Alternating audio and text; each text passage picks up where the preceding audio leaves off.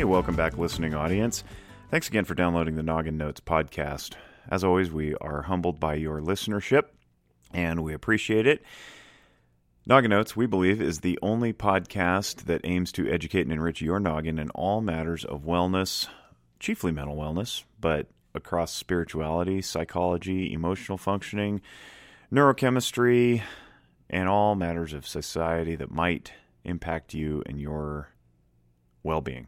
So we do that by interviewing people and bringing them on the show, and we try to spread cheer and insight and goodwill, and we try to encourage people to do things in their communities that maybe are going on in other communities. Our guests this week are Jay Zimmerman and Trey Miller. Both are veterans of the U.S. military of a couple of different branches, and they've got their stories to share about their own mental uh, health struggles and achievements and what they're doing to help others. And I think you're going to find it really enriching. I know I did. It's one of the longest interviews I've done. I'm very proud to know both gentlemen, and um, they're they're going to be awesome. So I'm not going to talk much more about them. They'll talk plenty.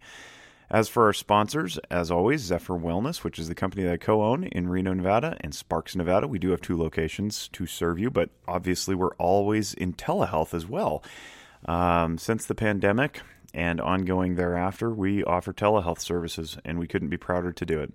Check out zephyrwellness.org, take most major insurances, and uh, if we don't have your insurance on file, uh, we're not in network, we have awesome graduate practicum students who can help you out at a very nominal fee.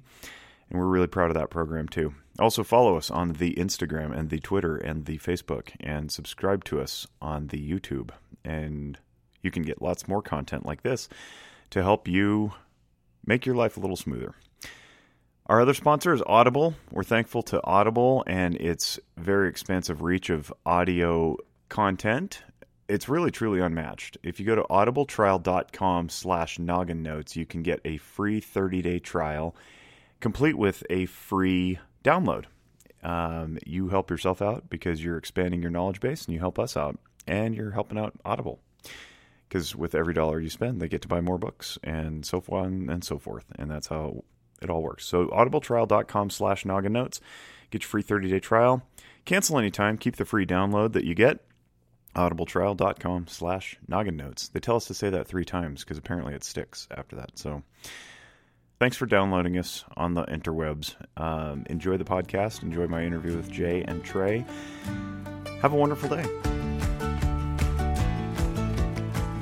Well, on Noggin Notes, we are blessed to have a couple of really cool guests who are both veterans of the military.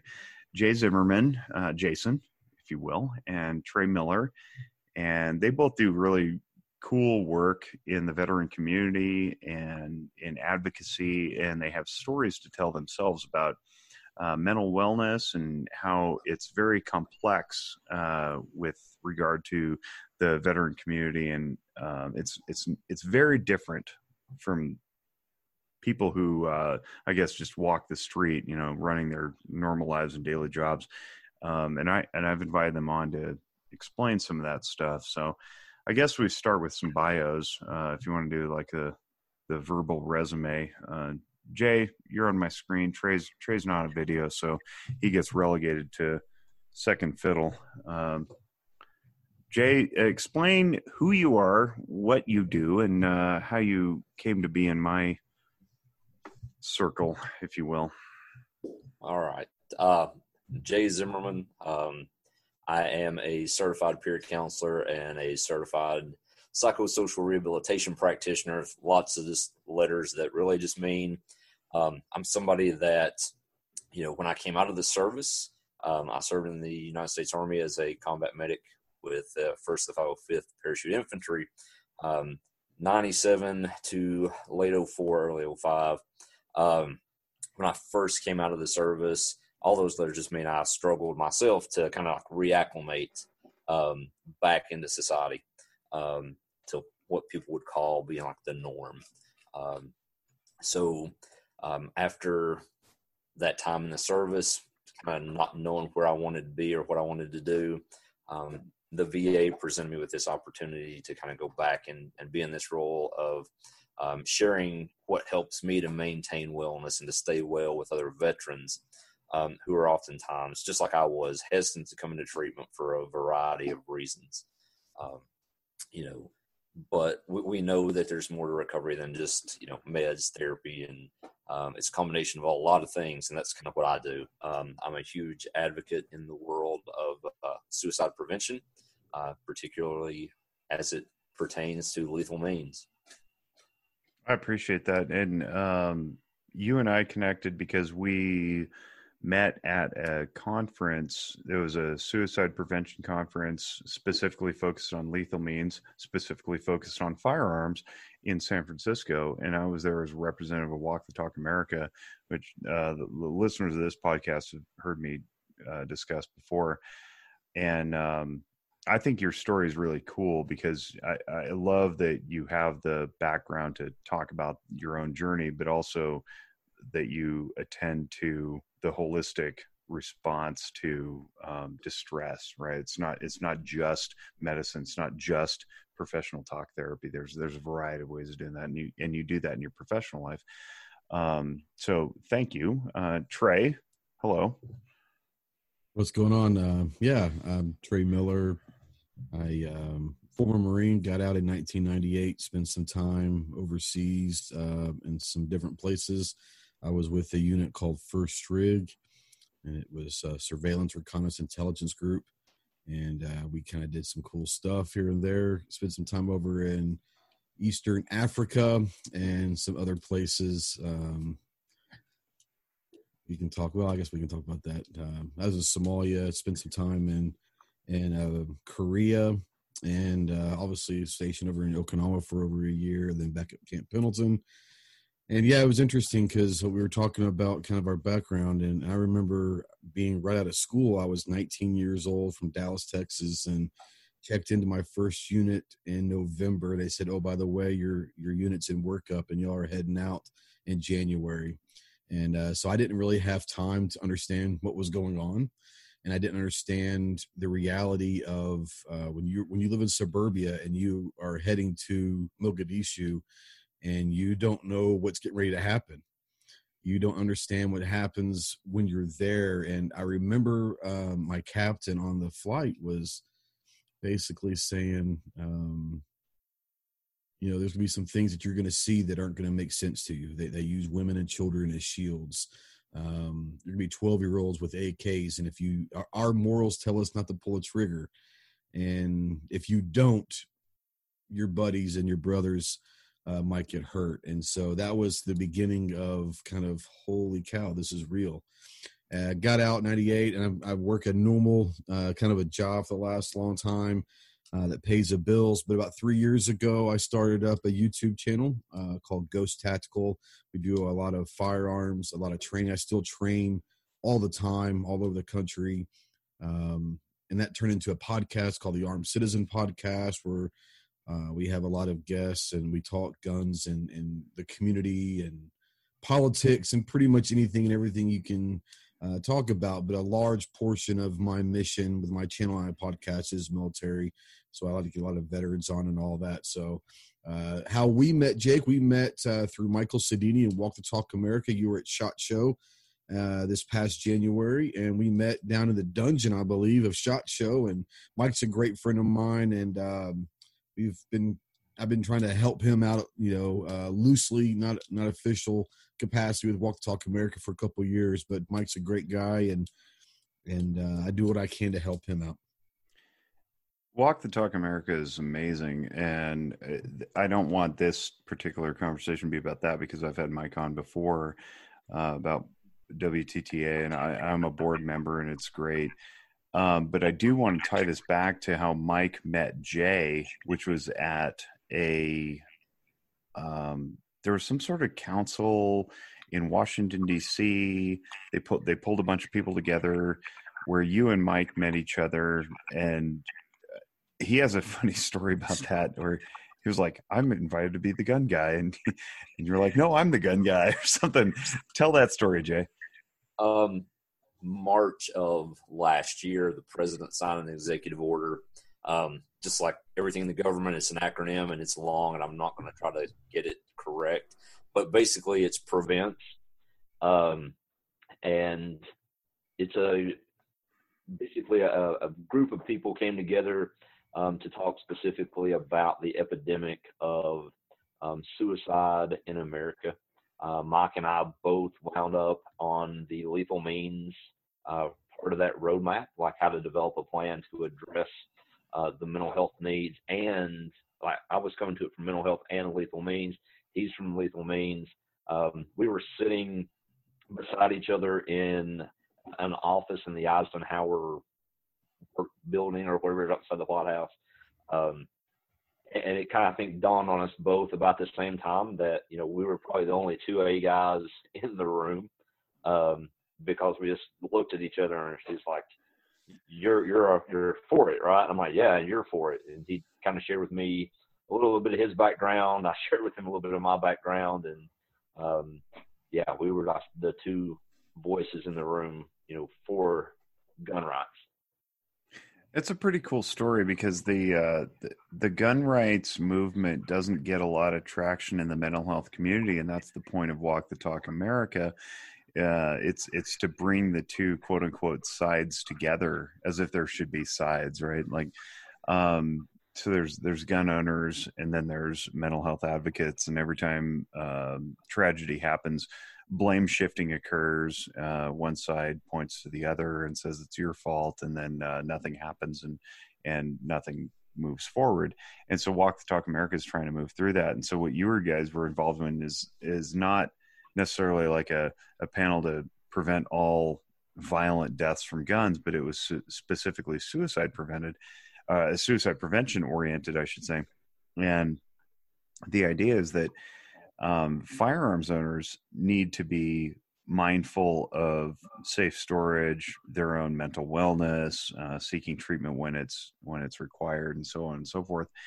And um, and that and that's something that has not long been discussed within the firearms community. And some of that firearms community includes veterans, which is why I'm having you guys on this podcast because I, as a mental health practitioner, uh, I can reasonably acknowledge that most of us in the mental health community don't understand the veteran perspective on this. And I would like to know more. And I think our, our listeners, who are not all mental health practitioners, but just um, random people in the community, and and we are international, as it turns out. Um, my my partner in Noggin Notes is in Cambodia, and I've interviewed people from across the the globe. Um, there are people across the world who all presumably are in mental health or near it and will eventually rub elbows with somebody who served in their country's military service. And I think we would do well to understand that there's a different dynamic going on where there's added pressures where you deploy, you you commit, you you do all this training. Uh, the the gun is made part of your job, and in, so much the, the part of your identity that the when you get out, it's almost like oh you, you got to set this aside now man like that's that's not you anymore. Um, and and you're helping with that when when veterans discharge and you're working with peer services and whatnot um, and i want i want jay to talk a little bit about how he helps people transition you know and and do the what's a what's clearly presented as a binary term. It's like you're either for this or you're for that um, and you're helping them to to reconcile that. And then Trey, I want you to talk about what you're doing with the Armed Citizen podcast, um, insofar as helping gun owners acknowledge that they need to to be safe and be be mentally sound as well. So I'll let you guys just like kind of talk back and forth here, but that's that's my way of teeing it up. Um, I don't know if Trey wants to go first or wants me to take a shot. Go ahead, man. Go ahead. Ter- terrible podcast host, uh, not nominating somebody. No, no, no, man. It's it's fine. Um, really, you know, and and I come at everything. I don't want to claim to be like the end all expert on veterans. Um, as I think Trey would acknowledge, and most every veteran would acknowledge, there's such a wide array of um, jobs within the military um, each person's familiarity with firearms is different. Um, and so, therefore, their level of identity surrounding that firearm is going to be different. So what I can really do is is just speak to to my identity of surrounding firearms, where I come from, why it is such an important thing for me, um, and why it's also an important thing for me to take what I've learned and relay to other veterans in encouraging them to seek mental health. Um, I am from like born and bred in rural Appalachia, so you know long before I went in the military, you know I've probably told this story in San Francisco, but you know where I am from, we look forward to getting our first firearm before we even think about a driver's license. Do do, do uh, us a favor and tell, tell the listening audience what Appalachia is if they're not from, you know, West Virginia or Tennessee. Okay, that, that's the Pennsylvania. Basically, um, the very well Appalachian. You know, the mountain chain runs from Maine to Atlanta, or sorry, Georgia area. Um, I don't know exactly where it ends. Don't know exactly where it starts, but I am right in the middle of um, the border of Tennessee, North Carolina, and Virginia. Um, put a pin in those three, and I'm right there. Um, very rural, very isolated. Um, you know, we are really not well off. Uh, most people aren't well off as far as like socioeconomics. Uh, it's a, a, generally a poor population. Um, and that's one of the reasons that, you know, like for us, firearms growing up are a big deal. Um, I know people that when the factories shut down, when the mines shut down, like basically we, we have to rely on those firearms as tools. Um, tools for putting food in the freezer to get through the winter. Um, and those are the first kind of skills that you learn but we're also taught safety from an early age like how to manage those firearms. Um, you know everybody in my state's required to take a hunter safety course how to cross a fence you know um, proper storage you know all the, the fundamentals. Assume that every firearm that you come across is loaded.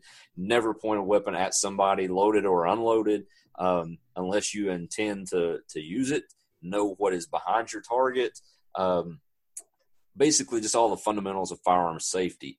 Now, you take that forward, for instance, um, when Trey was giving his intro, talk about you know his captain telling him things on the plane. Um, my first deployment, um, being from the buckle of the Bible Belt here, um, I was a paramedic certified when I went into the military, and trained with an infantry unit. Got on a plane and kind of got some of the same speech that Trey got, and moved up front to sit by the chaplain and spent about 16 hours on a plane picking his brain. Like, how do I reconcile the fact that my job is to save lives, but you're telling me that I'm also going to have to potentially send around downrange and take a life? Um, how do I wrap that around my upbringing, my training, the whole nine yards? Um, so, come to find out, you know, medic in the infantry, you're you're just a, a medic with a gun. Uh, you're still a, a, grunt. You know, I, I don't claim to be a, an infantry guy, but all my infantry buddies I serve with, you know, they're like, "Hey, you're you're one of us, Doc. Don't worry about it." Um, fast forward to that, you get out of the military, you come back home, um, you're struggling with mental health, and you hear all these things. Um, basically, the majority of your life, you know, whether when stuff happens in the news, like it's oh man, mental illness, mental illness. I wonder if that guy was in treatment. Um, if he was in treatment, he shouldn't have had a firearm. Whoa. Whoa. I mean, I spent like eight years, you know, where that firearm was a weapon. Um, but it was also a tool. Just like Trey said, that was a tool to keep me safe, to keep my buddies safe, uh, to make sure that we all got back home. And now you're telling me to put my tools away. And that was one of the tools that I also used to maintain wellness. Like when I need to blow off steam, when I'm feeling overwhelmed, I go to the range. I'll go take a couple of boxes of shells and and just go shoot. It relieves so much stress. Um, but I'm seeing on the news that like if you go for treatment, you shouldn't have that firearm. You shouldn't have that weapon. And eh, so I found myself at a place again trying to reconcile um, mixed messaging. Like I was capable of maintaining that safely while in the military, but now the the things I'm hearing, and and I don't want to get into politics or media, but that's where the messages are coming from. Like, oh, you shouldn't should, shouldn't have that. Um, and so I, I work really hard with veterans that I see transitioning that dealt with that same kind of thing about education is the first key. It's like we are educated on, on all the ins and outs of the military and, and how to maintain our, our firearms, our weapons, um, keeping our buddies safe, all that good stuff like we have to learn how to keep ourselves safe, but we also need to learn how to do that and still maintain our rights. Um, and, and, so that's kind of the, one of the ways that I use to bridge with folks is just to dispel some of that myth that as a mental health worker, you know, my goal of getting them into treatment is to either A, create a list or B, take their firearm from them in some shape, form, or fashion. And, you know, I just use my own experiences of saying, like, look, guys, you know, I'm still a concealed carry holder for the state of Tennessee, um, firearms instructor for my local gun club, and have been in treatment for PTSD.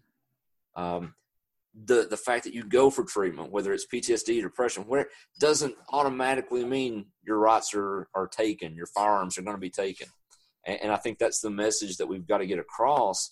And you talked about that divide when something happens. I think we spend too much time talking about like I'm over here and I'm so like you'll pry my gun from my cold dead hand, and then on the other side we've got us, those of us in mental health that are like, whoa, you know, we, we recoil when we hear that someone with a mental health diagnosis may have a firearm. We, we can't be fixed in those positions. We got to figure out all the stuff that we agree on that's in the middle. As a mental health professional, as a veteran, as a human being, suicide, the thought. I mean, I've lost friends after I got out of the service to suicide. And that was harder on me than losing guys while we were deployed. Um, and, and I, I, think no matter where you stand, like every gun owner I know is appalled by suicide, um, hates you know that we can't do more. How do we do more? And I think that the first place we've got to start to do, or the first thing we've got to start to do, is come out of our trenches and meet in the middle and talk about all the things we agree on, and leave the things that we don't agree on that we'll probably never agree on in our trenches. Well, uh, that concludes our podcast for today. No, I'm just kidding. Uh, I, Mike drop. Trey, yeah. no, Trey, go. Yeah, ironically, my story is almost a complete opposite of Jay's when it comes to firearms. I grew up in Dallas, and everyone thinks that uh, if you're from Texas, that you wear cowboy boots, you have a horse, and you shoot guns all the time. And um, I did own cowboy boots. I uh, did not have a horse. I had a Mustang, but it was a car, not a not a horse. um, but the only basically the only experience I had with firearms until I joined the Marine Corps was at my buddy's ranch who had horses, but we'd shoot snakes or cans or some little 22. But I didn't know anything about them. I wasn't a firearm. Not that I was against them. I just didn't have any experience. My parents were not firearm people, so I was never really around them until I joined the Marine Corps. And second stage of boot camp, you go up to uh, Camp Pendleton and they teach you how to shoot and all that. And uh, I remember pulling the, the trigger for the first time and, and someone just kind of awoke in me. I was like, oh, I get it. And this is, this was fun. And, and it just kind of clicked. And I was like, okay, I was, I'm not going to lie. I was nervous. I was kind of scared. And I, at the time, I didn't realize that the two two three round or the five five six what we used wasn't this enormous projectile. It wasn't this this thing that's going to reach out two thousand yards and, and and touch you. But uh, I was nervous because I had never held an M16A2, and I was like, "Oh, what is you know?" And it was awesome. And then you get to learn to shoot uh, some handguns, uh, the M9. Before we went overseas, I had to do foreign weapons training, so I got introduced to the 47s, the 74s, and learned how those went. And I was hooked, and it was interesting. And um, but when it comes to the firearm side of mental health, you know, on the veteran side of things, I remember kind of going back to my initial story, being 19 years old, basically straight out of schooling, and told that you've got two months to work up and you guys are heading out. And so you're training, and you're training basically maybe 18, 19 hours a day for two months. I'm trying to catch up. And you've got, I'm, I'm with guys that were in Desert Storm, and these guys are, you know, I mean, I'm, I'm, I'm like this, this kid from Dallas, and and so i'm just trying to keep my head down and uh, move quickly and learn and absorb like a sponge. And you and you get to a place and video games doesn't do it justice. I can put it to you that way. You, if you think it's like call of duty then you're not going to last very long. And i'll say this and this is one of those things where i get asked a lot you know first time when you heard um, an ak go off in real life and and, and, and if you've never heard an ak-47 full auto it is a completely different sound than you've ever heard um, if you've never been around firearms. A, a, a, night and a full auto AK forty seven, it, it's it, it'll get you. And anyone that says that they're not scared the first time um, is either lying or or crazy, and maybe both. I don't know. But I, I'm not gonna lie. I was I was terrified, and uh, I'll I'm free to admit that. I have no quarrels admitting that I was absolutely terrified. But the good thing about it was is once again I was so young with zero experience and I'm basically told to do a job. So mentally at the time, I was just doing a job. I was doing exactly what I was trained to do and nothing more, nothing less. And if one of my corporals or sergeants told me to do this, I was a PFC, an E2. Roger that, sergeant. You know, Roger that, corporal. Yes, sir. I'm on it. You know, and and he just did it. And and we left there, went to Korea on the way back to Okinawa, where we were based out of. Uh, went back to Korea, stopped there for a couple days to do some interesting things. Um, and then went to SERE training over at, at, Camp Fuji at Mount Fuji, Japan, which is basically uh, survival school, if you want to call it that. And, and, I'm sure both of you guys are know what SERE is. But so at this point, I'm 19 years old, and I'm just getting like everything just thrown at me and I don't. I, it's hard for me to decipher.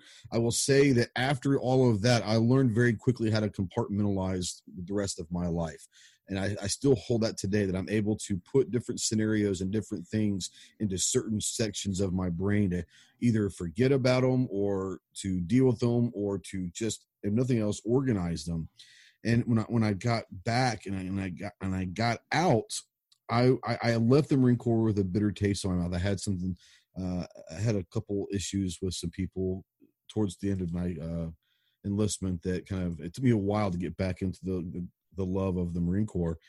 Um, but when I started kind of shooting competitively and all of that, I'm still a huge proponent of concealed carry.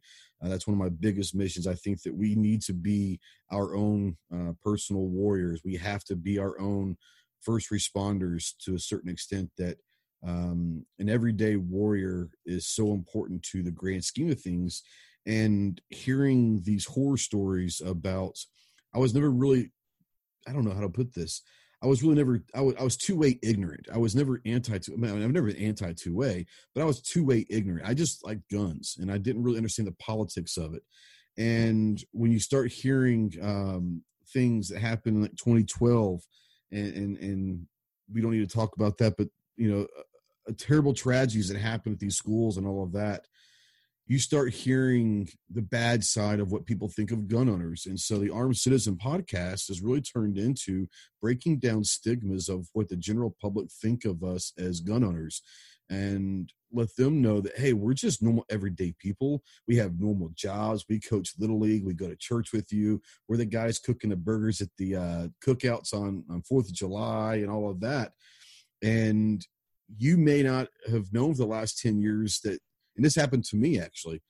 You know my, the first 10 years that i was here you know very few people knew that i carried.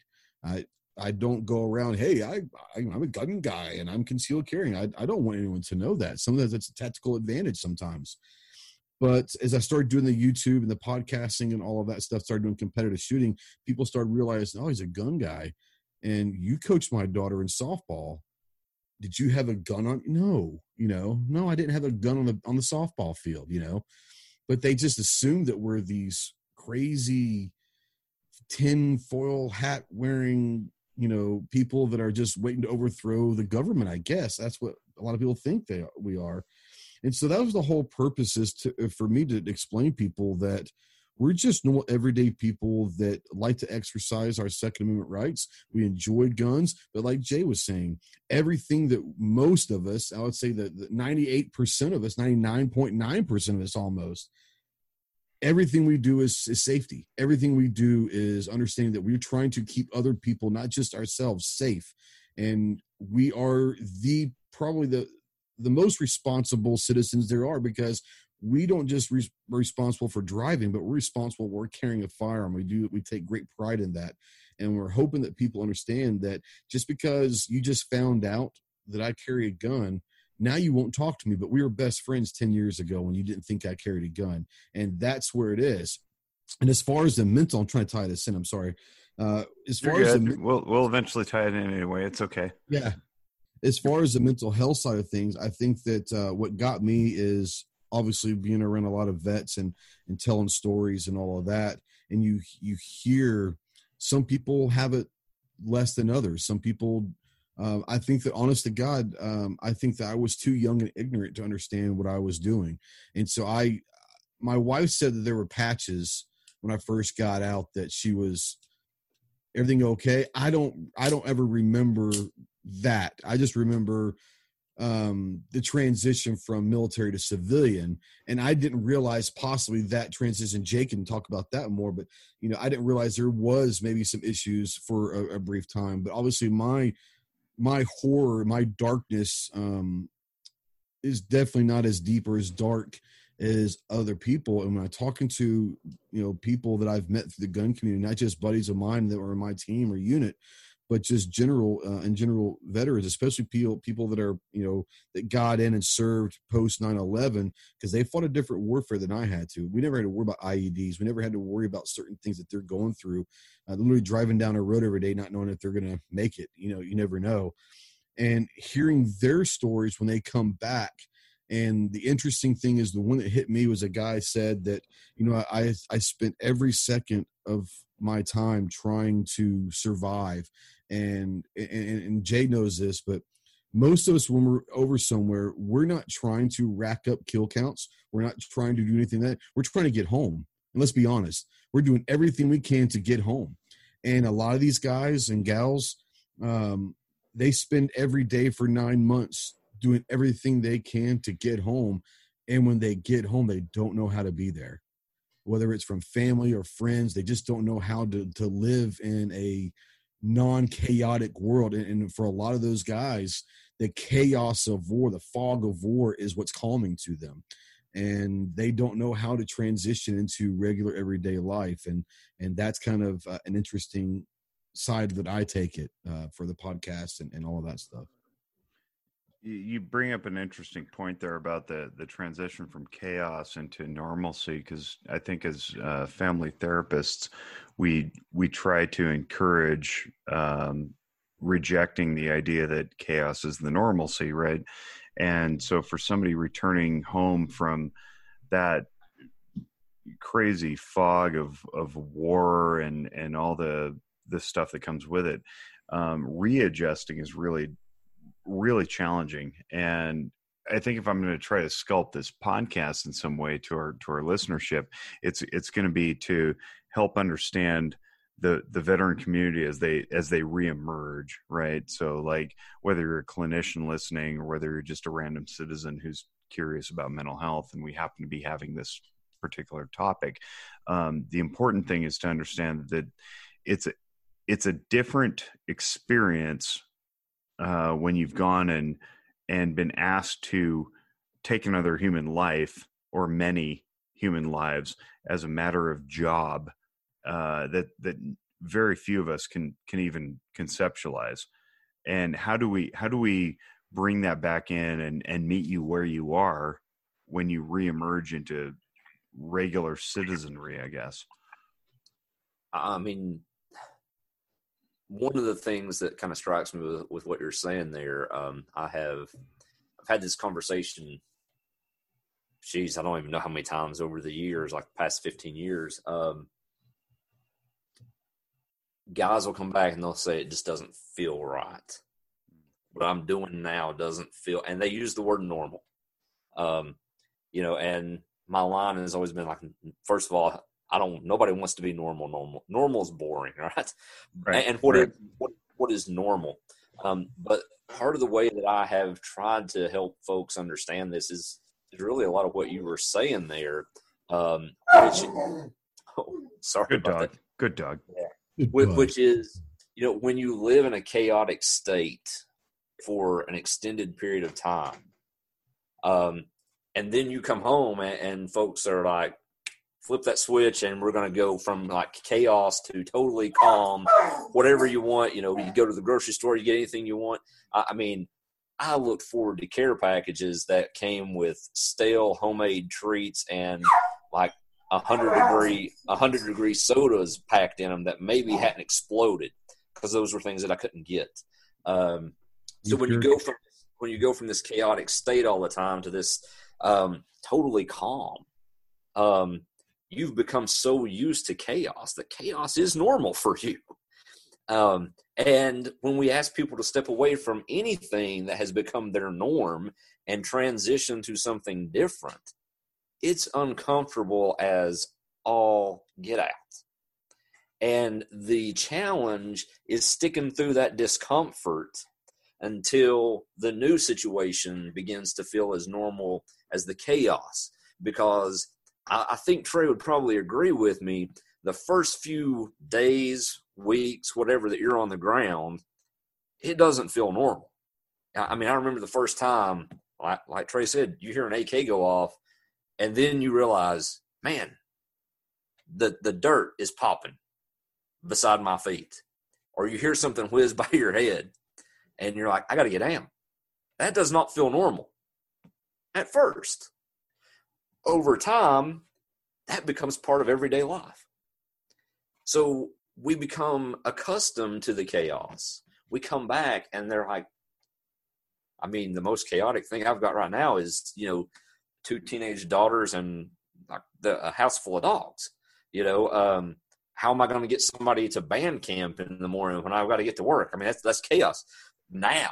But you know, I mean, I see people sweating that, and I'm like, man, you're sweating that. you know, yeah. I, I, remember sweating like like Trey said, like I hope I don't blow up today. Um, I hope we get from point A to point B and nobody dies. Yeah, I, I think that kind of to add on what Jay was saying, it's the coming home, and I think that you're more involved in the transition, so you kind of see the after effects. But those first few days, especially when you come home, even if you're not transitioning out, you're still in, but you're you you come home for two weeks or 30 days or whatever they're going to give you to stay home for a little bit to kind of decompress, if you will.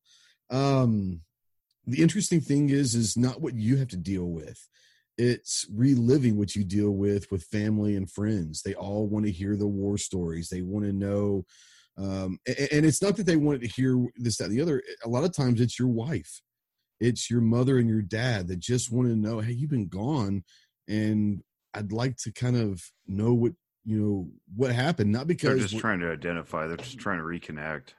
Exactly. They're trying to reconnect, but they're also saying, hey, you know, if you tell me, maybe it will help you get through it all. Right. And the problem is, is we you live that stuff. The last thing a lot of people want to do is now talk about it. And so there becomes a friction between that veteran and the family, whether it's wife or parents or whatever, because now you just want to forget or you just want to move on for a few days. You don't even want to think about it for a few days, but all you hear are questions. And I think that that probably doesn't help if I had to imagine. Is, is it possible just to move on just to forget because i hear you know earlier trey you were talking about compartmentalizing and that's something that we actually teach in even in counselor school where would say you know compartmentalize what you hear from your clients uh, set it aside um, don't don't bring it home with you all that stuff like it, it deserves its own space. And there's and there's legitimacy to that where he's saying like all right i i can deal with this thing and i'm going to set it aside and i'm not going to deal with it again. But that acknowledges that you're actually embracing it you're owning it, you're moving on, as opposed to the compartmentalizing that I think most society teaches, which is just block it out, ignore it, but it still lurks in your unconscious and you haven't actually dealt with it. I, I'm wondering, is it worth what you're saying where it's like, hey, let's let's just like I don't want to talk about that right now, babe. I want to I want to be present with you and the kids and the dog and tend to the garden and then maybe later I'll deal with this thing that I that I carried for the last 18 months or whatever. Like is there legitimacy to that? Or like how do how do how do you guys get trained to process this stuff? I think that's the issue is I don't think that there is. I think that every person is going to deal with it how they deal with it. And I think um and like I said, I, have been fortunate in my life to be able to to compartmentalize things and um, be relatively mentally strong, I guess, because um, it's not that you put in a box and you forget about it. You put it in a box and you deal with it when the time is right, when you need to. And then you have other points in your life where you're worried about family, you're worried about getting kids to dance, you're getting worried about whatever. And I just try when I say I try not to mix many boxes together. Um, that, that sounds, it sounds weird, but that's kind of how my mind works is, um, I, I might have 10 things going on, but only four of them are ever going to mix match. Um, I try to keep some things separate from others. I'll deal with everything when I can. But when you when you talk about coming home, I think a lot of it comes down to kind of what you're saying. Some people won't ever deal with it, and that's what we're trying right. to talk about. There are people that either won't ever deal with it or don't know how to ever deal with it, and maybe that's just the two percent.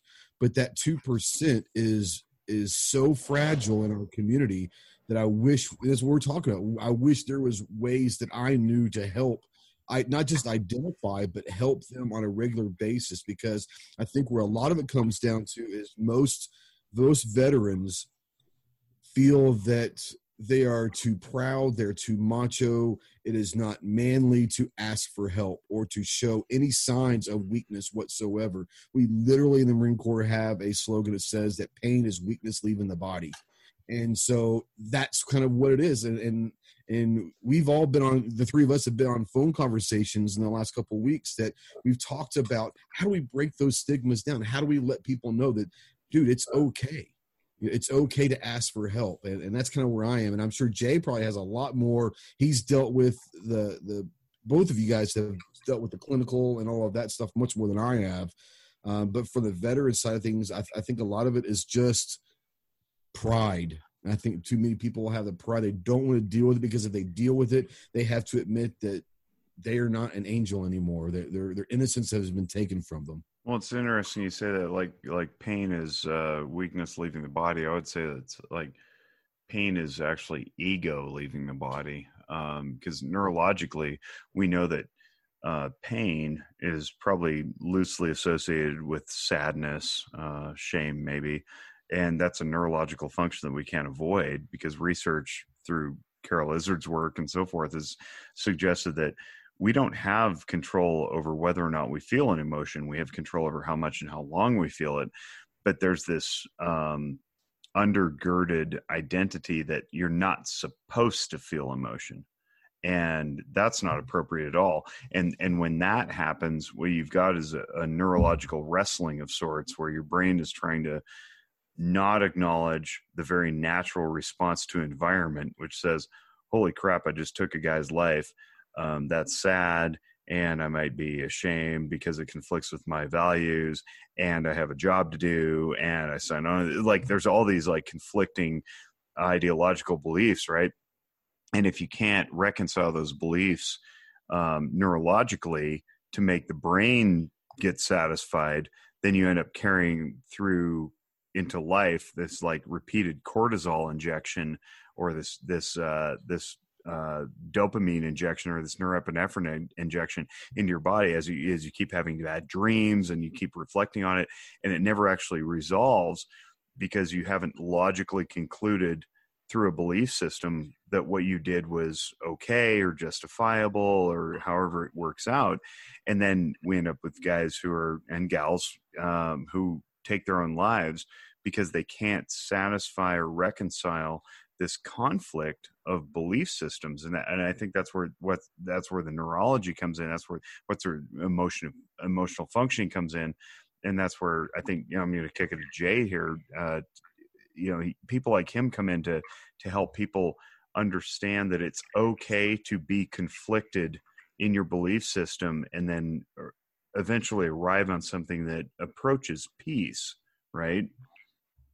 Yeah and and i think that from from my experience, part of the reason um, that it was difficult is in the moment when when you are there, um, you don't have time to process the feelings and the emotion. Right, right. right. Um, that is when you have to, as they say, you know, suck it up and drive on.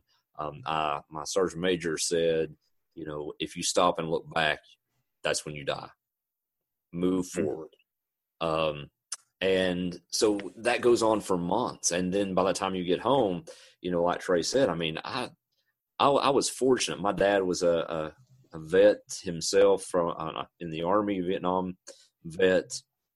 And um, you know he was probably the first one to recognize that something was wrong. Even though i had like the medical training um, you know i remember telling myself you know yeah you, you feel like crap uh, it's understandable. Look where you're at. Look what your daily life is like. Man, when I get back home, when I get to my mountains, it's all going to be great. I got home, I got to my mountains, and it was terrible. Um, it was worse. And, and, even though I had the training medically to to realize something was up, I didn't want to admit it for lots of reasons. And, and you know, Trey and we we touched on them. There's stigma uh, around asking for help. I I say when I'm out speaking at, at different places you know, in in Appalachia, we all kind of like we don't talk about mental health like, at all. Period. Every family, we've got somebody in, the South. If you're rich and as my dad would have said, that you're a half a bubble off plumb, um, you're known as eccentric. But being from Appalachia, where there are very few well off people, we're just crazy. And we don't talk about our crazy. We keep it in the family. Um, we make excuses for those folks in our family that might be half bubble off plumb. Um, mm-hmm. And if you grow up hearing all that, and then you come back and you're like, "Oh man, I don't want to be that I'm, guy." Yeah, some of what I'm dealing with, man, that, that looks like Uncle Bob. Mm-hmm. Um, and and man, Uncle Bob, we've always made excuses for him all my life. Well, I can't tell anybody that I'm dealing with that because then they're going to be like, or well, jokes about. Oh yeah, absolutely. Um, you know, and so like because we've held it in for so long, it's like it's hard to crack that egg back open. Um, you know, I credit, you know, my wife is a saint, uh, but and she's also a licensed clinical social worker, and she knew coming in that you know, like I had brought stuff home, uh, and, and, one of the most, I guess, telling things for me in, in my journey of realizing like how much my experiences had impacted me and also learning how to take those experiences and help other people was she and I had been married for about six months and and periodically I still will have dreams and I will be combative in my sleep. I mean it's it's terrible, but my kids are like, if you wake dad up, tap his foot. Don't get near him. Um, we've had to teach them that for their own protection and so that I don't feel terrible if if I wake up swinging. But my wife looked at me one day and she said, You know, I went to school, I was trained clinically in mental health, and I thought I was prepared. I thought I knew what PTSD was. But it's totally different when you have to live with it. And she looked at me and she goes, And that's just for me. I can't imagine what it's like for you. She's like, I get a break and and that hit me. I'm like, wow, you know, like because I didn't think about it. I didn't think it was that big a deal because for me, you know, that compartmentalizing, I can control every aspect of my life throughout the course of the day. But I think, and this is something that I've kind of heard from other veterans as well. For those of us that have been in those situations that still struggle with those things, like I can keep myself busy all day long. I cannot think about it. But when you lay down to close your eyes, you're not at peace. You give up the control. Yeah, you're not at peace. It's, it's interesting, and, kind of where what I've heard. Um, I wasn't married. I got married while in the Marine Corps, but after a lot of other stuff. So I, I didn't, you know, it is what it is. But anyways, what I've heard a lot from people that they've had talk about the wives and them living with you having PTSD and all that where I've heard the biggest problem with that disconnect between that that service person and, and their wife is for us when you're when you're downrange every day is like groundhog's day you literally mm. are doing the same thing every single day for a year whatever however long and you wake up and you're basically just doing the same thing over and over and over. You're having the same conversations. You're getting your workouts in. You're getting your PT and you're cleaning your guns. You're doing your patrols. You're getting you some chow. You're going to bed. You wake up. You're getting your PT and you're getting your lift in. Whatever it is, and it's it's cyclical every single day. So in essence, for that year or whatever that you're gone, your life is frozen. Nothing, it's every day's the same. And then you come home and everyone else, your kids are a year older, your wife's mm-hmm. a year older, everything in your life is a year older. And no offense, to a certain extent, your friends have forgotten about you. You know, they they've moved on. Not saying that you're no longer part, but they've had to live their own life for a year. And you come home and like I said, in your mind, time was frozen.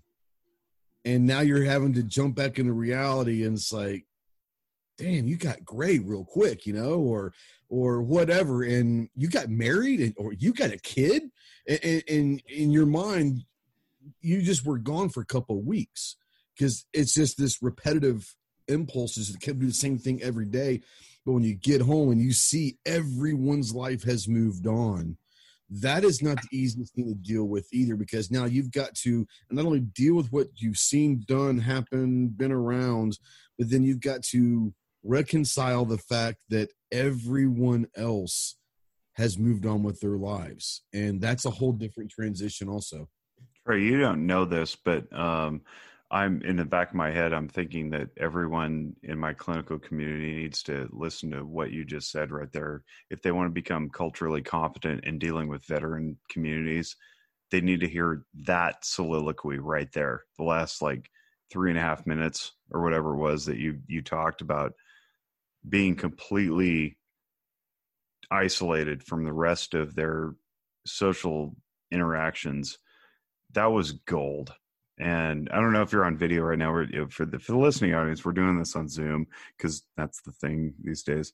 Um, Trey's not on video, but Jay and I were nodding and smiling, and we're like, "Yeah, yeah, I totally get that." No, I'm not a veteran. Um, I didn't, I didn't serve. I just know people who have, and I come from a family full of cops. But like, I've heard these stories before, and um, the way that you guys drive this home without intent, like you're you're not intending to convince the listener, right? You're just you're just speaking it, but it's so impassioned. I love it, and um, and I hope that that people hear this and and um, really come to understand that there's a very different culture that goes on in uh, military service. Uh, whether or not you're you're turning wrenches at Fallon Air Base and you never get deployed, or you're in Mogadishu or uh, Fallujah and you're you know actually exchanging fire. Like it doesn't matter. What Trey said right there, I think is is absolute gold.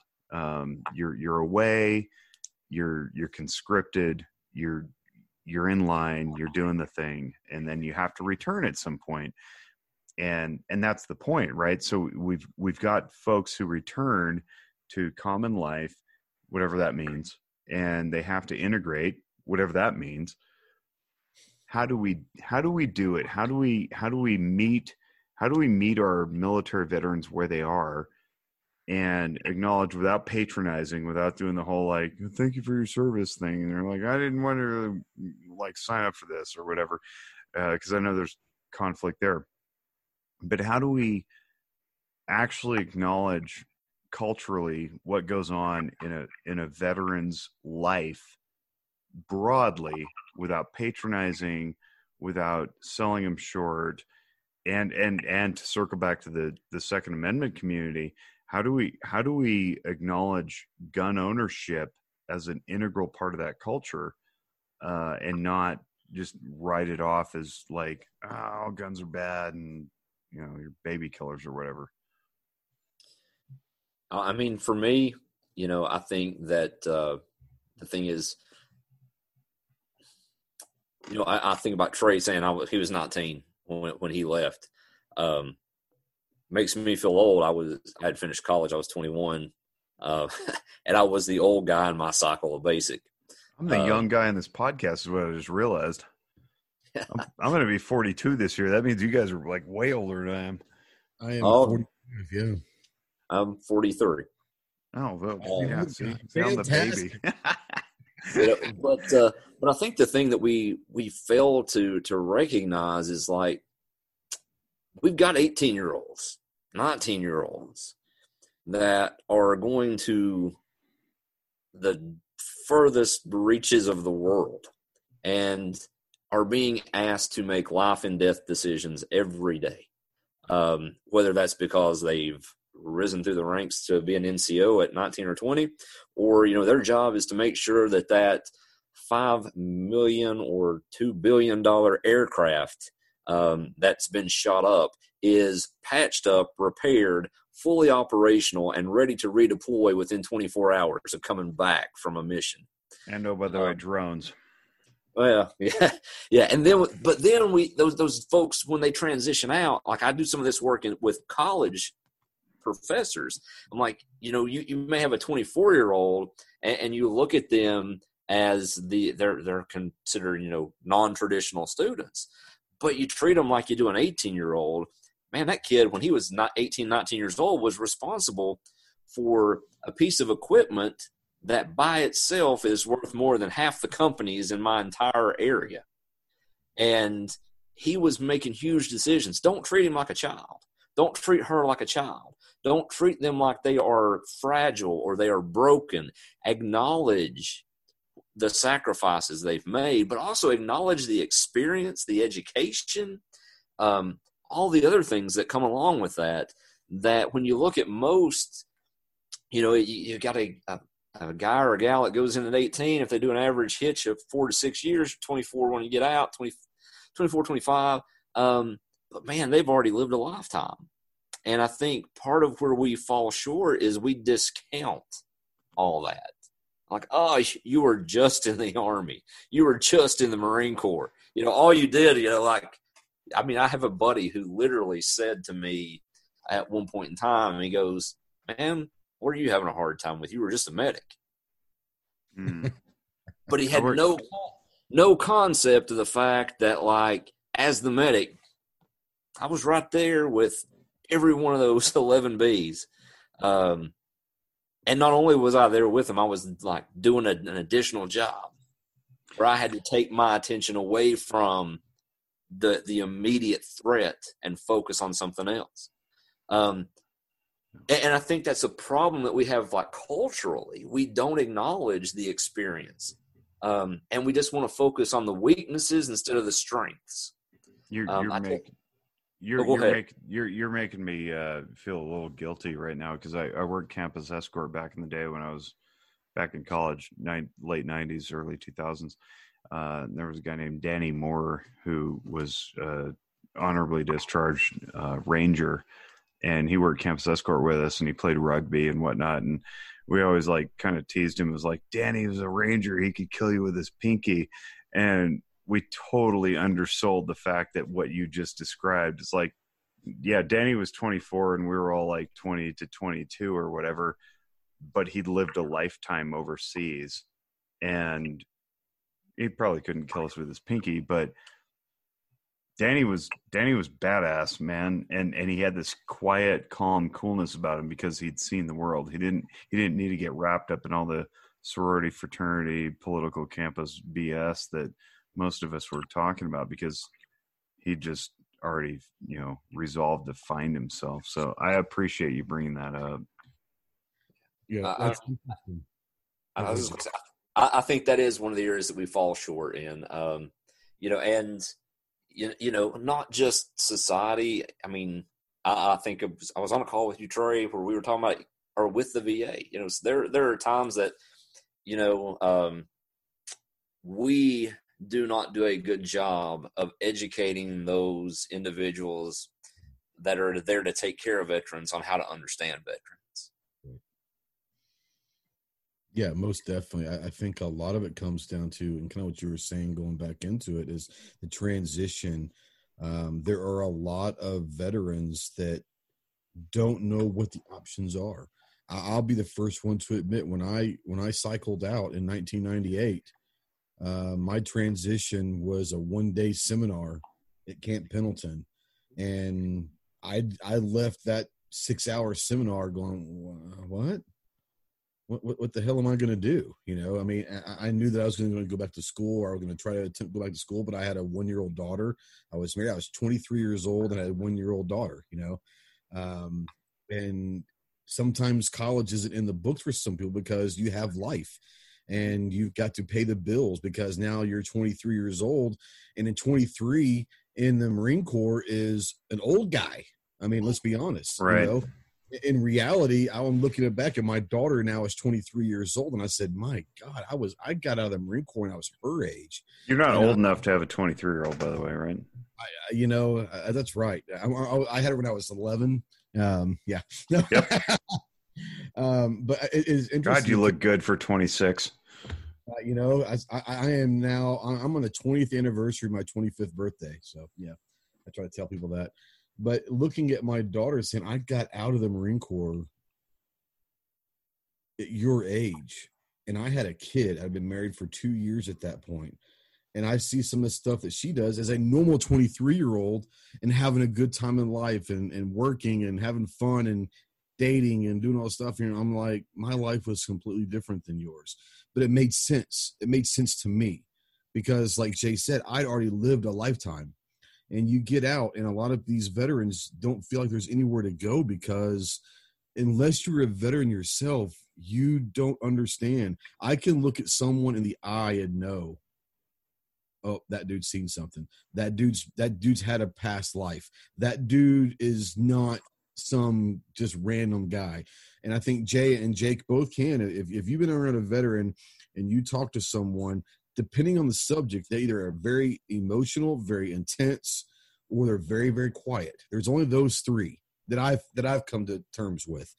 And you know, oh, okay, you know, maybe and maybe we we're talking about how does the family or how do people react to that you need to learn how to be able to read people if you're if you're a supervisor at a job and you know that one of your employees is a veteran you may not know what they did you may not care what they did in that military but you have to understand they've probably done something or seen something or been around something that has changed them in some way.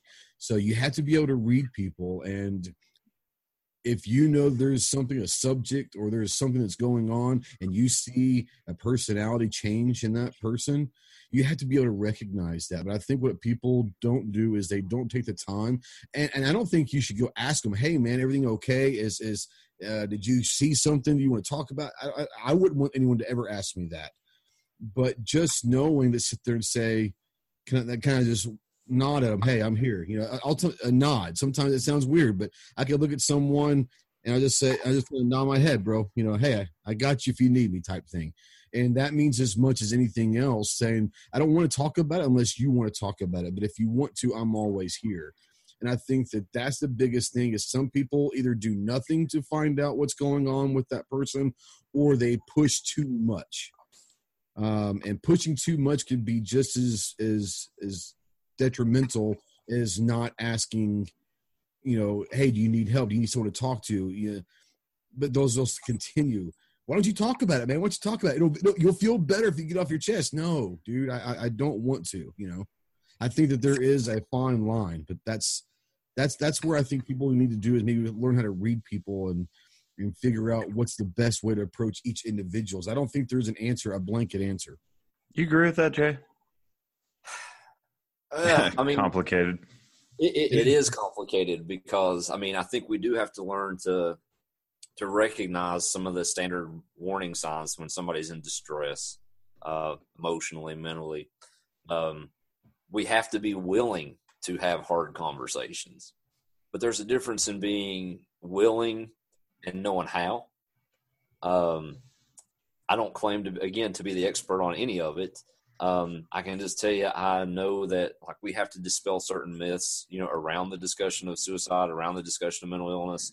Um, Like we if you come to counseling, we're not going to take your guns because you're struggling.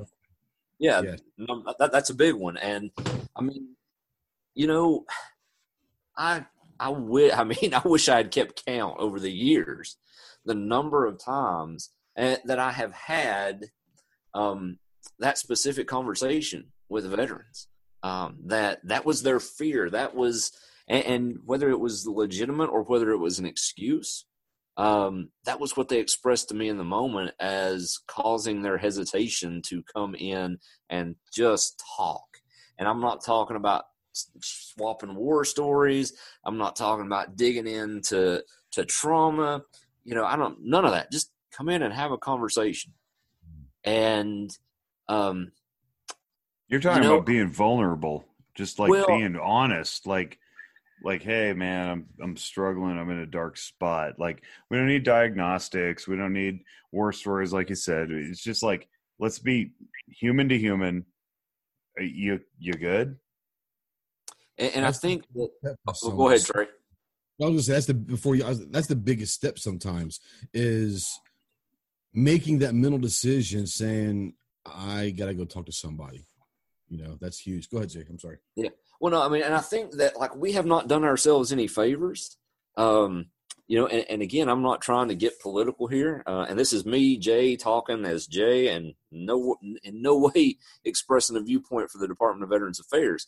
Um, but I look back at some of the decisions that were made previously, um, where you know, and, and Jake, you you know that uh, you know, folks can be deemed incompetent for all kinds of reasons.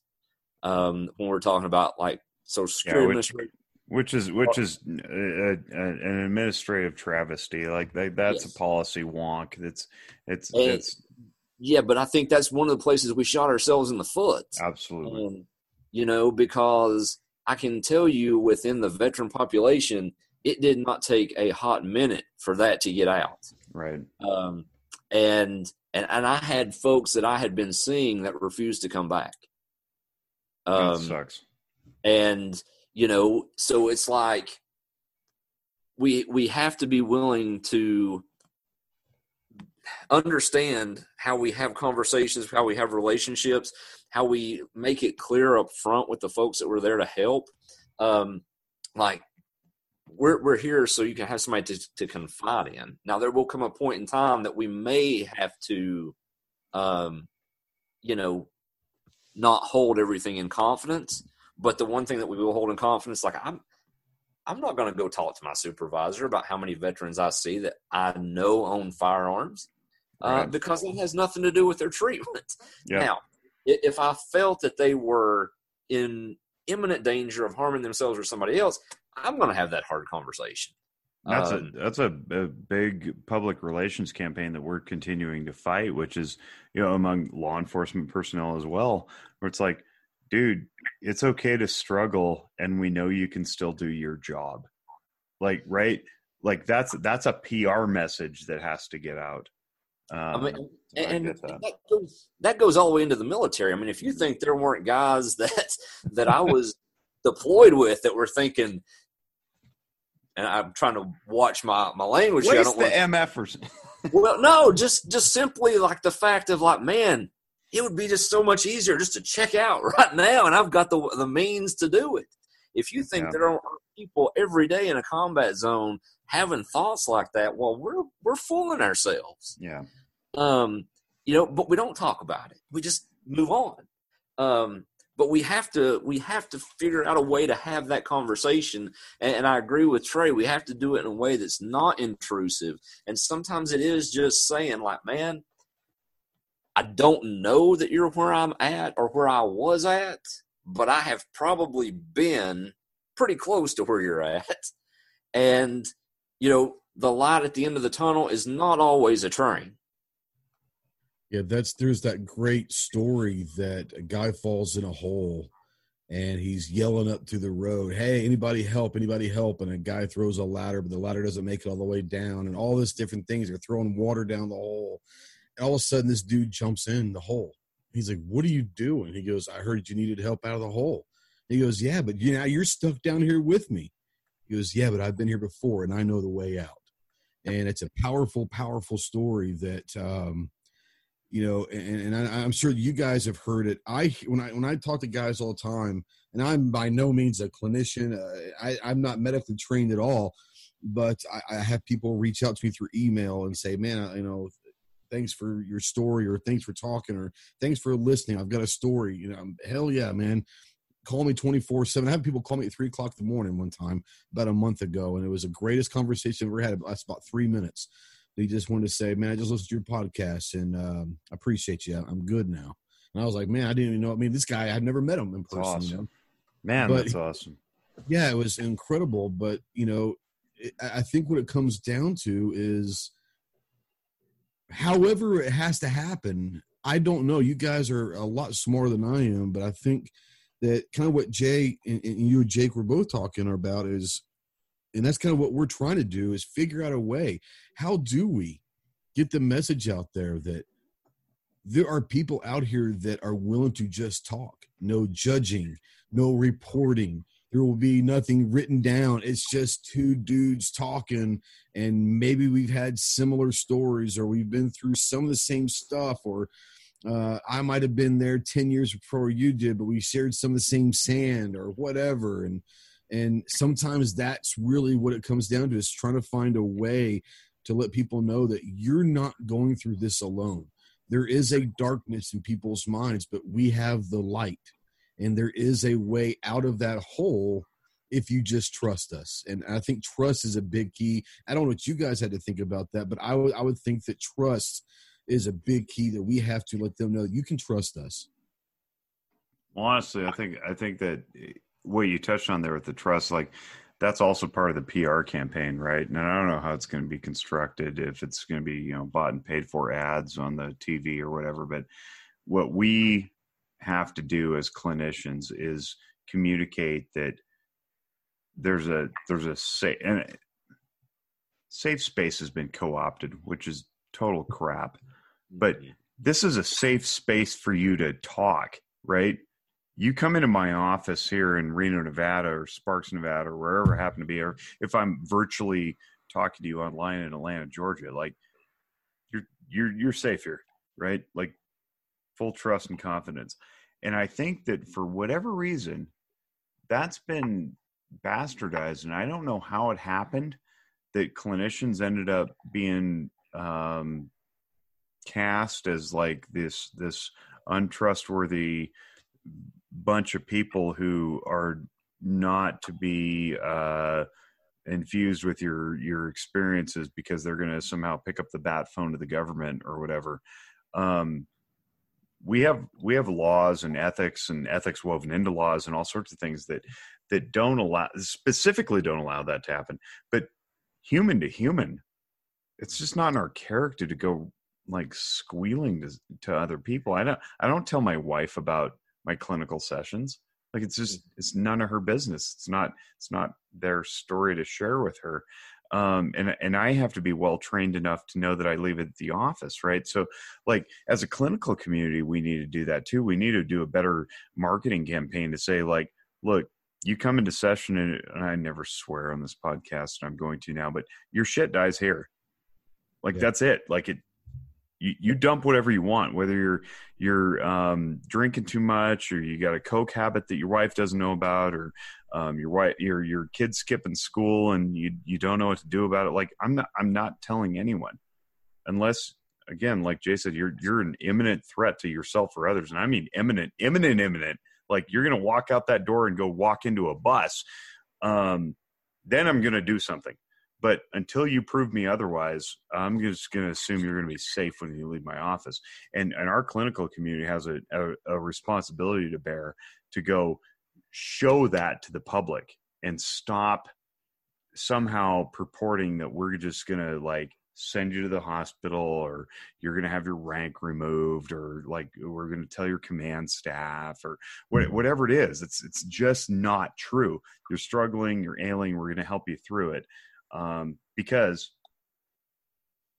if you couldn't recover, then my profession would cease to exist. And if you were somehow permanently disabled, then you yourself have a responsibility to own that anyway and not and not report back to duty right? and, and i was going to say i think one of the things too that that those i mean and this is again you'll hear me say this all the time like i'm the expert on one thing okay? And that's myself. You and so I think one of the things that is off putting too is you walk into a room and it's like we're going to throw all these things at you to, fix you. Yes, to fix you rather than sit down human to human, have a conversation and and do some like exploration like what do you do to feel better? What do you think you could do? Like and, and I, I go just to tie into this like lethal means and and the kind of talk that we need to have um, when we're very prescriptive you know we all know that if if I tell you what to do, if I give you a plan, the likelihood that you will follow that plan is dramatically lower than if we work together and I say, You tell me what you think would work and how can we work together to put that into place. And we need to understand that when somebody comes in, even if they're struggling with depression or PTSD or anxiety or whatever, there's lots of areas of their life that they've mastered and they know what they can do in order to diminish those symptoms. Sometimes they just need a little help figuring it out. And and that comes through conversation. Like mutual back and forth more so than, well, let me tell you how that works for me. Let me tell you how to fix you. Because every time that in my recovery that someone has told me how to fix me, it's lasted about a week. Yeah. But when people have partnered with me or pointed out the fact, like, dude, yeah, you you may struggle with X, Y, or Z, but man, you knock it out of the park on A, B, and C. How can we incorporate A, B, and C into X, Y, and Z so that those things aren't as impactful on your life? Because you are rocking it in part of it. Look at what you have accomplished. Again, focus on the strengths, the things that people have done over time. You know, I get veterans that come in all the time and like, ah, you know, I, I, I can't do this, I can't do that, I've never been able to do it. I'm like, dude, man, look at what you did by the time you were 23. Right. Like, seriously. Yeah. You know, I mean, by, by the time you were 23, you had mastered more skills. And by the time you're 40, you've probably forgotten more things than most people will ever know. And by the way, if you're listening to this podcast and your therapist is dwelling on the negative, fire them. Find somebody new, brother. We work for you, not the other way around. Yes, sir. I think it's interesting that both of you are, are touching on, and I love what Jay said. I, am the expert in one person only, and that's me. And I think that there's a lot to be said, though, that there are a lot of people that aren't even an expert on themselves at, at, some point in their lives where they don't even realize that they've changed. In their minds, they're living a normal life, but everyone else around them has noticed he's distanced himself, he's closed everybody else out. And I think that that's hard to even, as a, for that veteran to sit there and say, they probably don't even realize it sometimes uh, and, and, that's hard. So I think that you know if if you're fit, if you're out there and you're and you don't feel like you're struggling, but you know something's maybe wrong, or you think oh everyone's just always hounding me, everyone's always just driving me nuts and bothering me. They may not be hounding you. They they might be trying to tell you, hey, we are all noticing that something is a little off, and don't just discard that if if everyone's telling you that something everyone's asking you all the time are you okay? Then they're noticing that you don't seem to be okay. And maybe we need to open our eyes and say how do we approach this person to let them know we're worried about them when they may not even realize that something's up? And that's that's something that i struggle with because i can see when people are struggling but in their minds everything's good. And i don't know the answer to that I mean, I don't know how to talk to someone and say, look, bro, I don't think you realize, but you know, and maybe you guys have a great way that I can learn because I don't know how to do that. There, there's a clinical concept uh, uh, where you help people move through stages of change, and the stages of change are um, pre-contemplation, which is uh, you you don't know that there's a problem. Uh, contemplation, you know there's a problem, but you're you don't know what to do about it uh, preparation, which is you know there's a problem, you maybe want to do something. Action, which is self-explanatory, and then maintenance, where you've you've completed the the issue and you've changed, right? You've you've effectively changed. You're maintaining it. And there's two outliers there, which is one is relapse, which brings you back to somewhere along the continuum, and then uh, denial, where you're actively resisting the idea that you need to make change. And I teach this in a different way. It has to do with uh, pooping yourself and whether or not you smell your own poop. Um, but the idea is that like some sometimes people are in pre-contemplation and they don't know that they need to make change, but everybody else in their life needs to make change. And there's an old uh, adage in the substance abuse community that talks about like, you know, if you run into like, you know, an asshole one day, uh, he's probably an asshole, but if you run into five assholes, you're the asshole.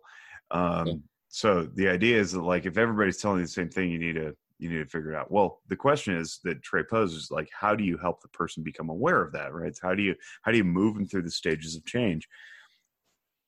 One great gift that I was given through grad school is the preface, I wonder. I wonder if maybe that way you're not telling the person what's up so that they're you're eliciting their defensive response, their their fight or flight. And I'm putting you, you guys in the listening audience can't see this, but I'm putting the middle of my brain where the amygdala exists, where you reflexively, defensively respond with um, some sort of uh, you know, I I don't want to hear that, right?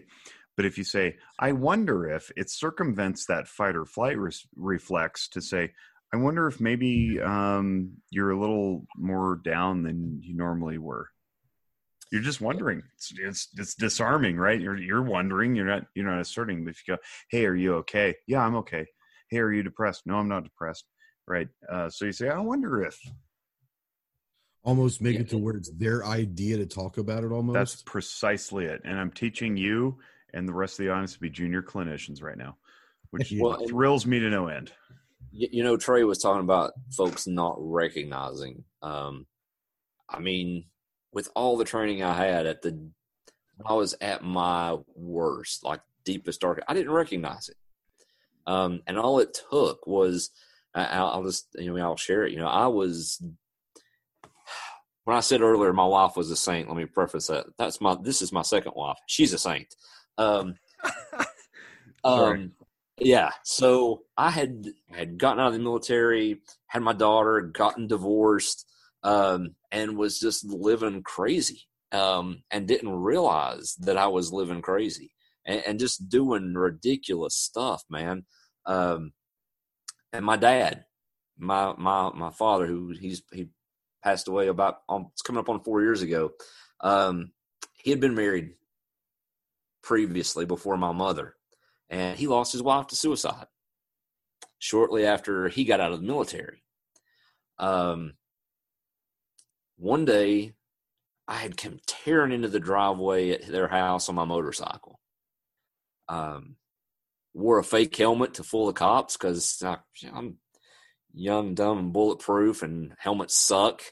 Um, and as I was getting ready to leave, my dad just walked out toward the bike with me, and he goes, I buried my wife. I don't think I could handle burying my son. You talk about a kick in the stomach, man. Um, I was going to use another anatomy part, but man, that that hit. He wasn't saying anything about me. Like he wasn't saying, "Man, are you okay?" Mm-hmm. But he told me right then and there what he could not handle, and it was mm-hmm. like, "Dude, what are you doing?" And what he communicated was he loved you. Yeah. I mean, he, yeah, like, what the heck are you doing, man? Wake up. And it was effective. Um, it worked, man. It, it was the kick in the tail that I needed to say, man, you are stupid. Like, you are stupid. You got a kid, you got parents, um, you got people that actually want to see you be successful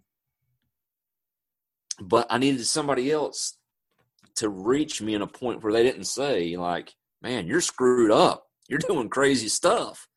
Um, because I would have been defensive. I would have been like, "Man, my life, let me live it." Because it doesn't judgmental. Yeah, I would have been like, "It my my life doesn't affect you," but in that moment, he showed me just what it impact my life had on him.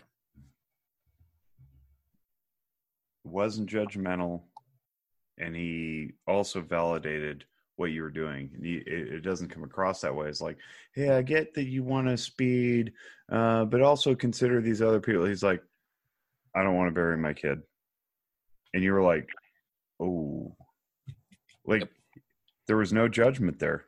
It was him stating his own position and communicating in an emotional way, not a logical or judgmental way. And I, I think we can take a lot from that, honestly. Trey, I think you were going to say something. No, I, I was just listening. No, that's, I mean, that's something that, um, there's there's no way that you couldn't have absorbed that and said, hmm, no matter how un I don't know how to put this how okay you think you are. You hear a father or a loved one a sister a, a, wife a mother someone that you respect and you care for like you said not directly not saying that you're screwed up but saying i don't think i can handle bearing a child or bearing someone else. I think that um you know that that's that's tough because i think at some point everyone and you guys used the word earlier the vulnerable. I think everyone's vulnerable. We just got to figure out how to chip away at that outer cord. Sometimes it's just direct like you said. Um, sometimes that's what people need to hear. Sometimes you have to finesse people and that, that's why i'm glad i don't do what you guys do because I, I, don't know if i have the personality uh, to do that. I don't think i have i like to think i'm a good person have a good heart but i don't think that um, I could do that. I, I, I don't, and that's so, that's. So Trey, I'm I'm going to recruit you into the fold, and here's how I'm going to do it. Right. Um, my good dear friend and mentor Christian Conte, and if you guys don't know about him, you should look him up. C O N T E. He's got a book called Walking Through Anger. He's got a few books, but but that's the the newest one, and it's talking about uh, his yield theory. But Christian Conte said to me once uh, if a human being has done a thing, it is therefore human nature. Therefore, you, being a human, have the same nature, meaning the capacity, to do anything that any other human being has done. So that runs a risk. You can do great evil, and you can also do great good. So just because you know Jay and I work in the mental health practice um, doesn't mean that Trey can't. It means that he absolutely can. Um, he's just got to find his own way to do it, and it won't look the same, and that's fine. Um, we got to be mindful of the the temptation to to do great evil because that also lies within us. And Carl Jung, uh, one of our great forebears of the profession, talks a lot about if you don't embrace what he calls the shadow of your psyche, of your mind, uh, you're you're likely doomed to fall into it. So we want to acknowledge that we can do great, terrible things, um, but we also can do great, beneficial things. Um, therefore, Trey, I invite you to uh, join us on this quest to help others, and I think you can actually do it. And the way that you get into vulnerability is become vulnerable yourself and I think one of the overarching themes that I've noticed throughout um, malehood, as I will call it, because it's you know it's veterans, it's cops, it's firefighters, it's attorneys, it's all it's all sorts of people, sports figures. Uh, uh, weak equals bad, and that's not true. Weak actually uh, is a natural byproduct of being a human. So neurologically, emotionally, you don't get a choice over whether or not you feel something that is weakness. When you don't have a choice, it's it's weak. You're weak. You, you're compelled to obey whatever your neurology tells you. So if the environment flashes something in front of you and you feel something, you don't get a choice. What you do have a choice in is how much and how long you feel that thing. There's where you find your strength. So we need to stop with this narrative that weak equals bad because when you when you equate weak equaling bad every time you feel something from the environment flashing in your neurology you go oh my god i'm sad or i'm ashamed or i'm i'm uh, i'm depressed it's uh, therefore i must be a bad person. Well turns out so so is excitement and joy and surprise and all the all the fun things we like too right? You don't have control over that those either. Uh, doesn't mean you're a bad person. What it means is that you have to obey what your developmental psychology is telling you which is respond to the environment. If you feel fear respond in kind. If you feel surprise, respond. If you feel sadness, respond. It doesn't mean you're bad. And I think we need to knock that out of like male psyche because we've set we've we've for for too long we've told our kids that uh, if they feel sad, if they feel ashamed, if they feel scared, that they're bad people, and they're not. Uh, they're just simply conditioned to respond to environment, and they should do so mindfully, not out of reflex. So, welcome to the profession, Trey. Um, I'm going to teach you how to be a junior clinician in no time, and uh, you can you can validate people's emotions and uh, move forward, knowing that we're not bad for feeling out of control. We are just humans. Yeah, that's that's uh, and I think that that's where a lot of people are. I think a lot of people. We talked about the chaos earlier, mm-hmm. and we, a lot of people don't understand that sometimes a little chaos is okay.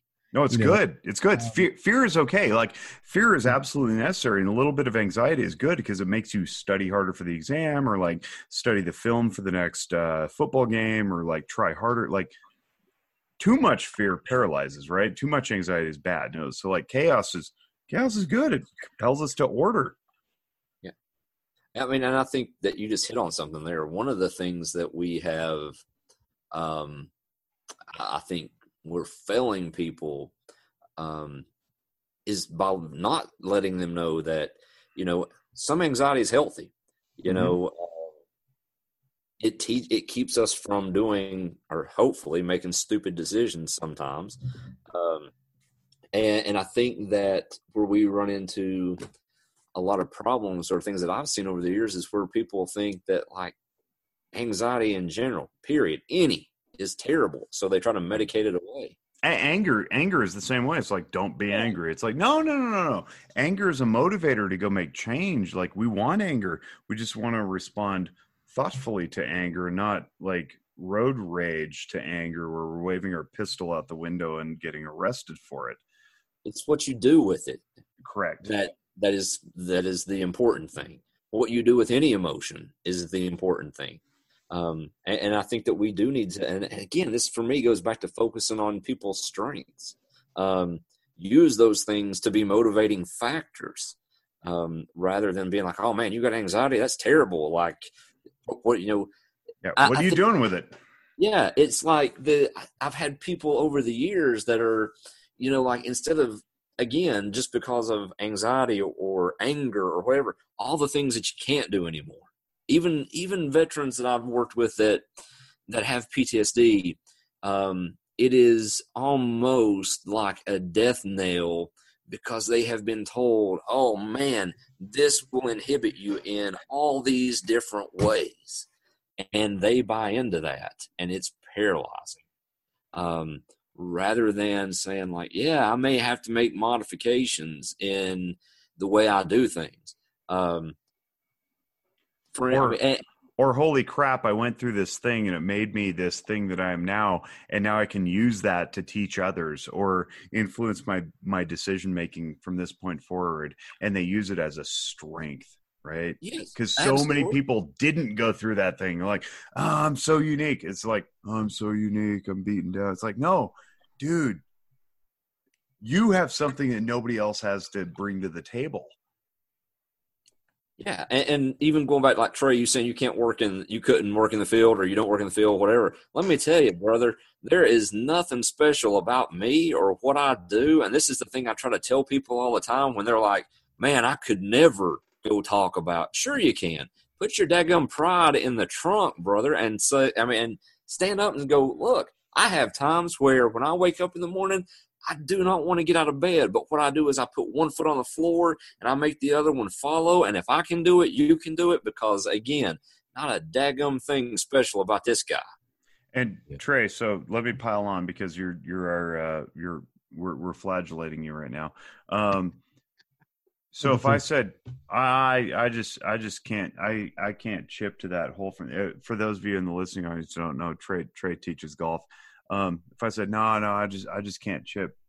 I'll never I'll never learn how to chip. I I putt and and I drive and that's it. I can't chip. What would you say?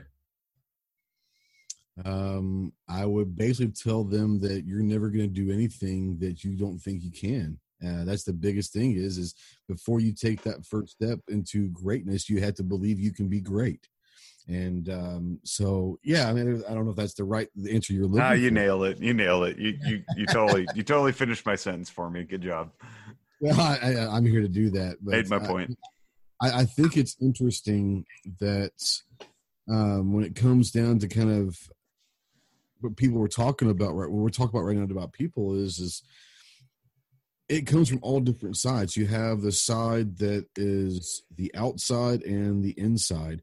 If you're the person that's on the inside you're actually the person this is happening to you've got to break down walls. You have to let yourself be vulnerable. More importantly you have to realize that like you said you're not the only person that's ever been through this. There are people that have been through this that can help you get out of that hole. There, there, there is a doorway. Just might have to have the secret handshake to find it. But there are people that know that handshake, and they're there to teach you. If you're in the outside looking in, uh, you know, make sure make sure that they know that you're available. And like I said, that's that's the issue that I have is I want to be available to everyone. I tell everybody, look, I'm always here if you want to talk. I'm always here if you ever want to call. It's three o'clock in the morning. It's cool. But I, I, I feel awkward of saying you know, I, noticed there was a person who was struggling in my literally in uh, my live show, someone that was talking negatively about a month ago in the live audience, and I broke down. Uh, he was talking about how he's a former Marine as well, and, and I, I, I, I will admit that I do cry. Um, but I broke down and started bawling live on my show. And this is a former Marine that said that his best friend died in his lap and the only reason why he joined the Marine Corps is they went in the buddy program and he talked him into going to the Marine Corps. And then he had to watch him die in his lap and couldn't come home and face his family. And he was struggling. And he's a firearm guy. And so I, I broke down because I was like, holy, this is this reach this is live. And I there's no getting around this. We start having conversation.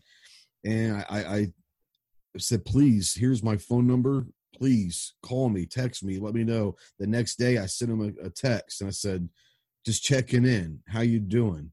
And he said, I just um, there's a great organization that uh, Jake you probably know and Jay you may know of. Uh, Sarah Joy Albrecht and Genevieve Jones up in Pennsylvania called Hold, Hold My, My, Guns. Guns.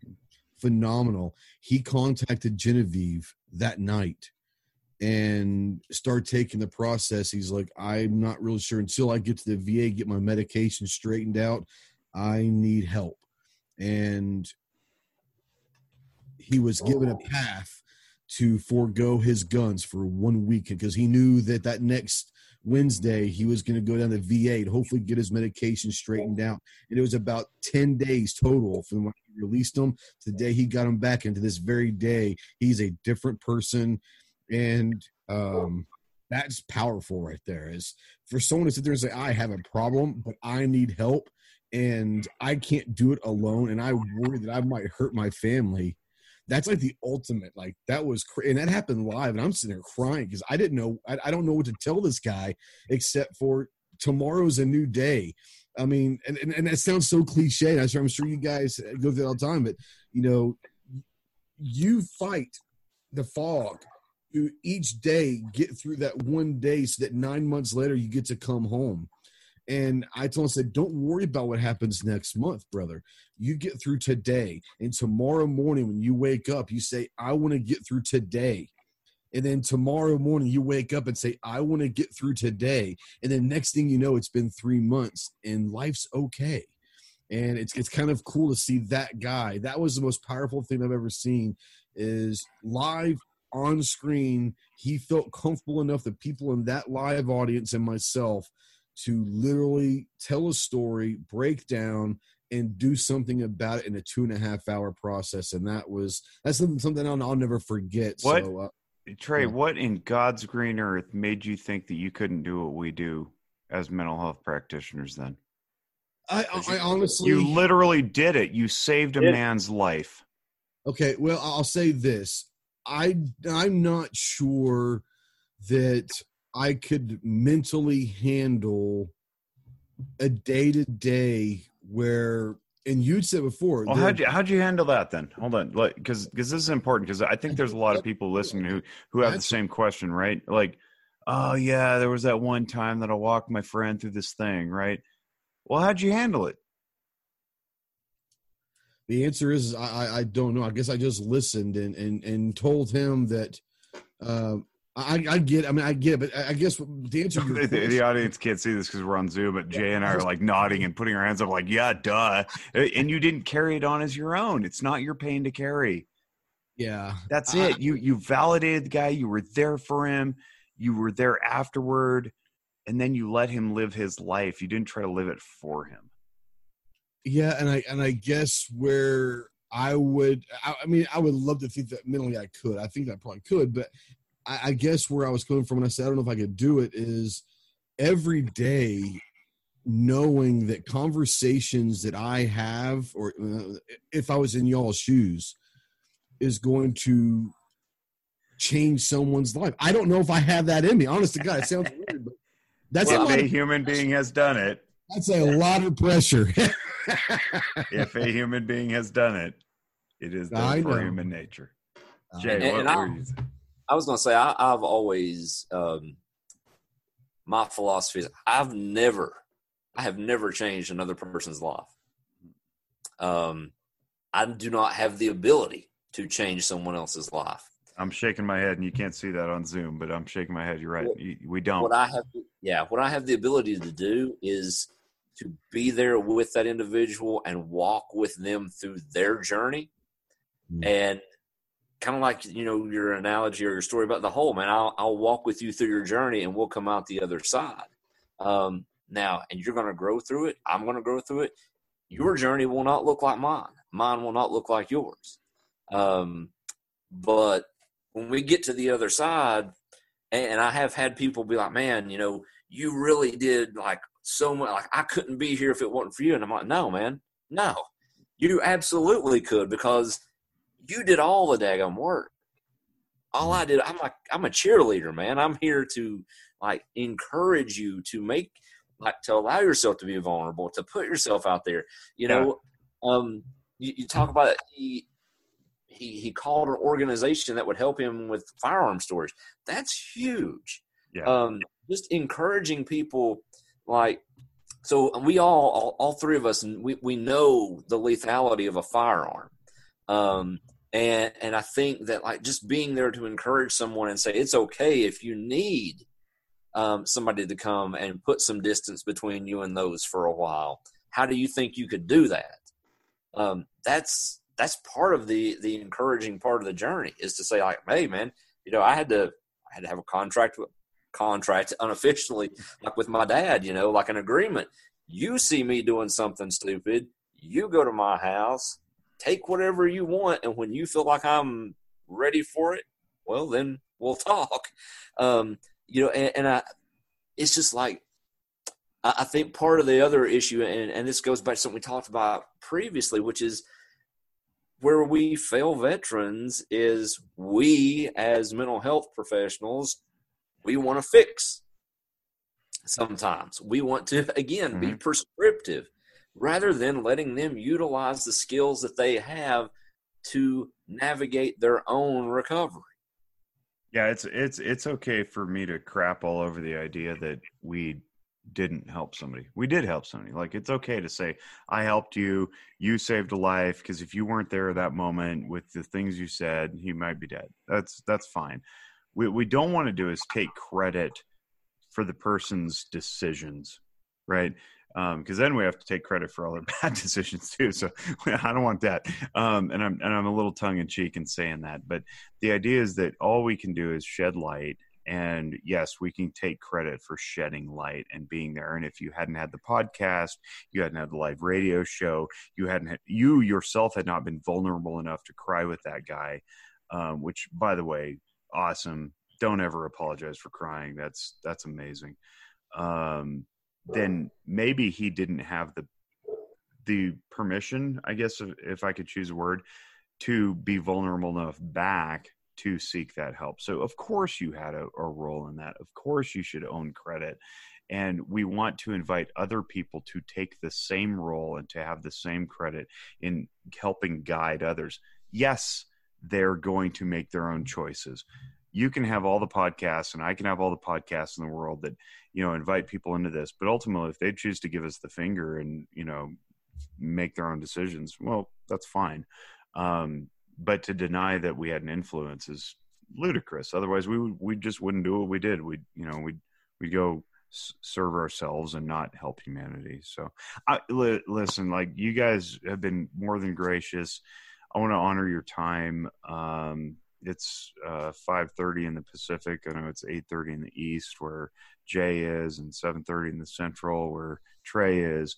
Um, we all have lives and families we need to get back to and i just appreciate the heck out of you guys. Um, i always joke at the end it feels like i'm you know like giving some eulogies like any last words um, before we stretch your necks or whatever it is but like if you could give something that uh, the uh, the audience could take away, what's what's the thing that you want to compel everybody to consider? Dead silence. Go ahead, Jay. Go ahead, Jay. I was gonna say I was waiting on Trey. Um, well, I mean, for me, it's just like I'm trying to think of how to how to put this or how it was put to me. Um, you know, somebody asked me once, um, what do you do when you're trying to help some, or you're working with somebody, or you're talking with somebody about recovery? How do you get them to buy in? Like, how do you make them want it? I was like, you, can't. You, you can't. Um, but what you can do is you can offer to stand there and tell them, like, like I'll hold hope for you until you're ready to take it. And when you're ready to take it, you come and get it. And we won't walk through it, we'll run through it. Um, and just let them know that it doesn't matter. Like, if they're not where you're at, if they're not ready in that moment, you're not going anywhere. You're going to be consistent. You're going to let them know that, like, it's possible and it's possible for everybody. Trey can't see this because he's not on video, and the listening audience can't see it because they're on audio. I just teared up at the phrase "I'm going to hold hope for you." Thanks, Jay, for that. I'm, I'm going to steal that. By the way, honestly, that that was that was awesome. Uh, I've never I've never heard anyone put it quite like that. Um, phenomenal. Um, man, yeah. As far as me, what I would like to say is, is if you're a veteran out there and no matter what you've been through, as minute or as major as you think it very well could be, or as minute as it you might think it has affected you, understand that you're not alone. And there's a stat out there that says that every single day in America, 22 veterans commit suicide. 22 people that serve this flag every day feel that they're alone in some way, shape, or form, and you're not. Um, You've got someone out there that can talk to you every single day. If you're someone who lives with a veteran, don't force that conversation, but be there and, and be, um, how do I put this? Let them know every single day that you're there, um, whether it's to talk or to protect them or to comfort them, whatever. Let them know that you don't think that you have anyone, you've got me and kind of what you know jay was saying i'll hold the hope is i'll be your crutch. You know put your weight on me. I'll hold you up until you're ready to walk again. And there's always someone out there that will help you. And, and i think that that's where it is that from what i hear from the guys and gals is there's a darkness that they feel that no matter what they do they're alone. You're not. Uh, you will always have people out there that uh, know the way to the exit and um, we're going to help you there. So don't be afraid to reach out. There are people there. They're always going to help out. And if you're one of those people that live with them make sure that you're available all the time to be that crutch for them i just got teared up again. Thank you trey for doing that.